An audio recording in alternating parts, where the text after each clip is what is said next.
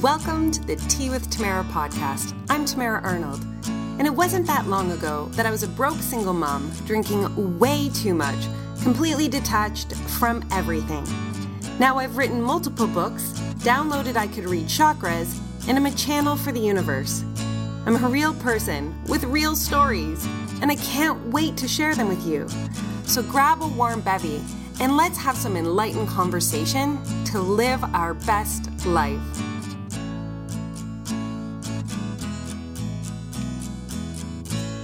Happy magical Tuesday this week, everybody. I um, didn't make it into podcast podcast land as I was under the the wire for book writing and I also ended up with a migraine and the last few days have kind of slipped away into the Netherlands. And so due to that, I actually wanted to touch on something that's really important and something that most of us don't give ourselves permission to do. And that is to change and bend the rules as we need them to, truly and completely. So, instead of thinking, oh my goodness, I didn't get my podcast done by Magical Monday drop, it was, of course, I'm still going to do the podcast. I'm just going to drop it on Tuesday. And you know what? That is going to be perfectly okay. And the other thing that I came to the decision of is an extension for one month on my book because as I was getting stressed and overwhelmed and and really was starting to feel as if the book itself, even though it's a first draft manuscript, was going to just be something I put on paper and not something that I felt through and connected with every word and every passage and every part. I simply sent an email to my editor and said I need till till January 1st of 2019 and the message back was of course.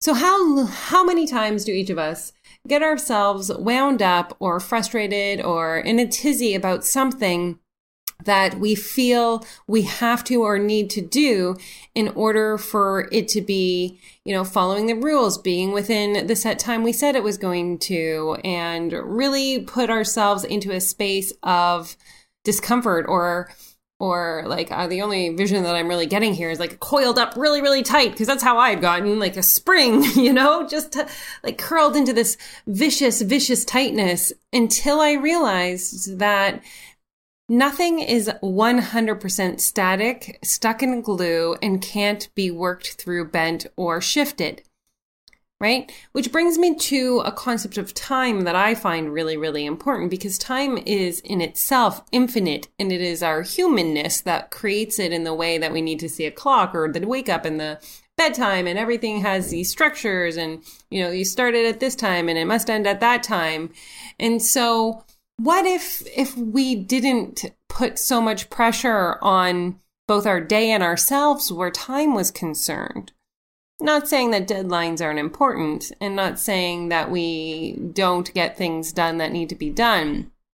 But in the light of taking a breath and not missing out on certain things in our life or being present in a very particular way, that we gave ourselves permission to simply ask for an extension or ask for a, a shift or ask for somebody's help or advice on on really allowing the time to expand for ourselves because me getting the book done one month later does not shift or change anything in anyone's life.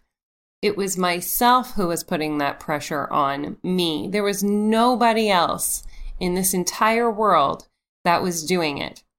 And I find that very fascinating because how many other things do we put ourselves under pressure for? As simple as, you know, getting the house clean, making sure the laundry's done, doing all of the work, like making sure everything is dotted, the I's and T's are crossed and it, you know, it looks a certain way and it has to be done a certain way and it can't we can't go over by a day and all of these rules and regulations that really just leave us feeling overwhelmed, frustrated, stressed, um, in a state of discomfort.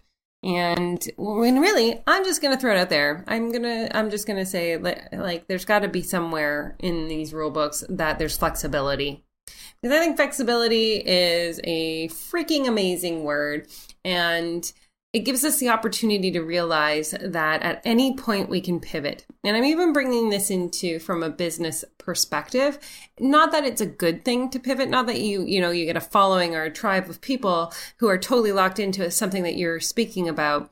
Um, but in the beginning, when we're just learning, and I'll use the example of last January when I started into this entrepreneurial ship. I started working with moms who have children with mental illness. That was that was what I knew. That was how I could reach my hand back and pull the next person standing behind me up to where I was and how I had solved this problem up until today.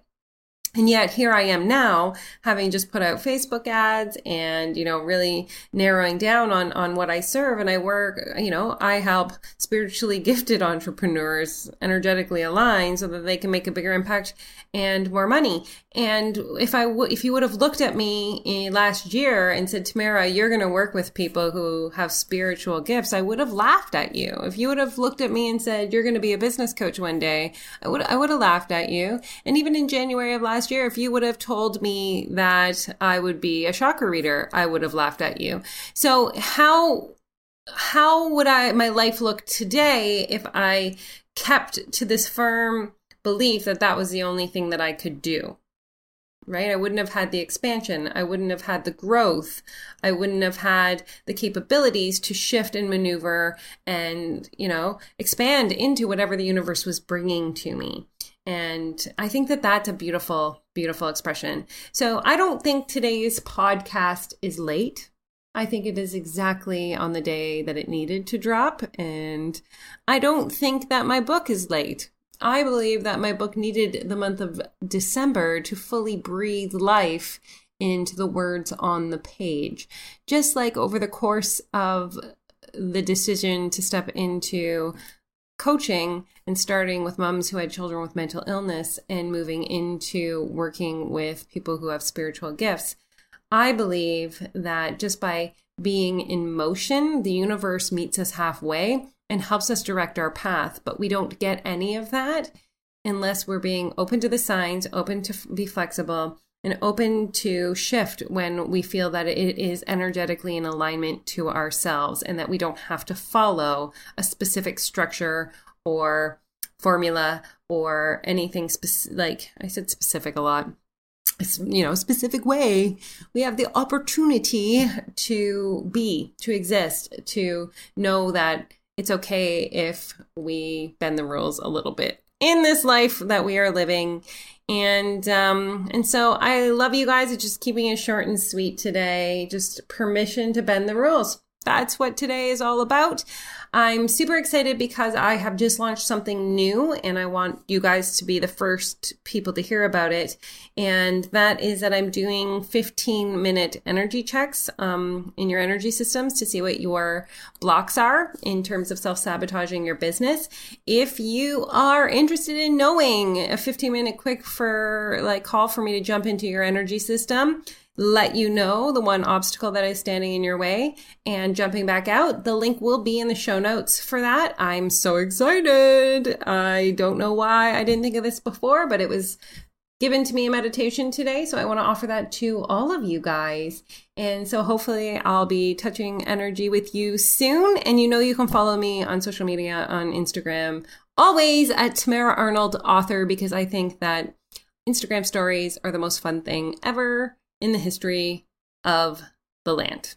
It's like looking through people's drawers. I'm sorry, I used to be a bit of a snooper, and Instagram stories gives me the the back way so I can look through their life. And I'm just like, really, this was made for me. And I know that you shouldn't be a snooper when you're a kid, but I was just more fascinated in what people kept and like their whole behavior and who they were. Humans like intrigue me to the nth degree. Always have.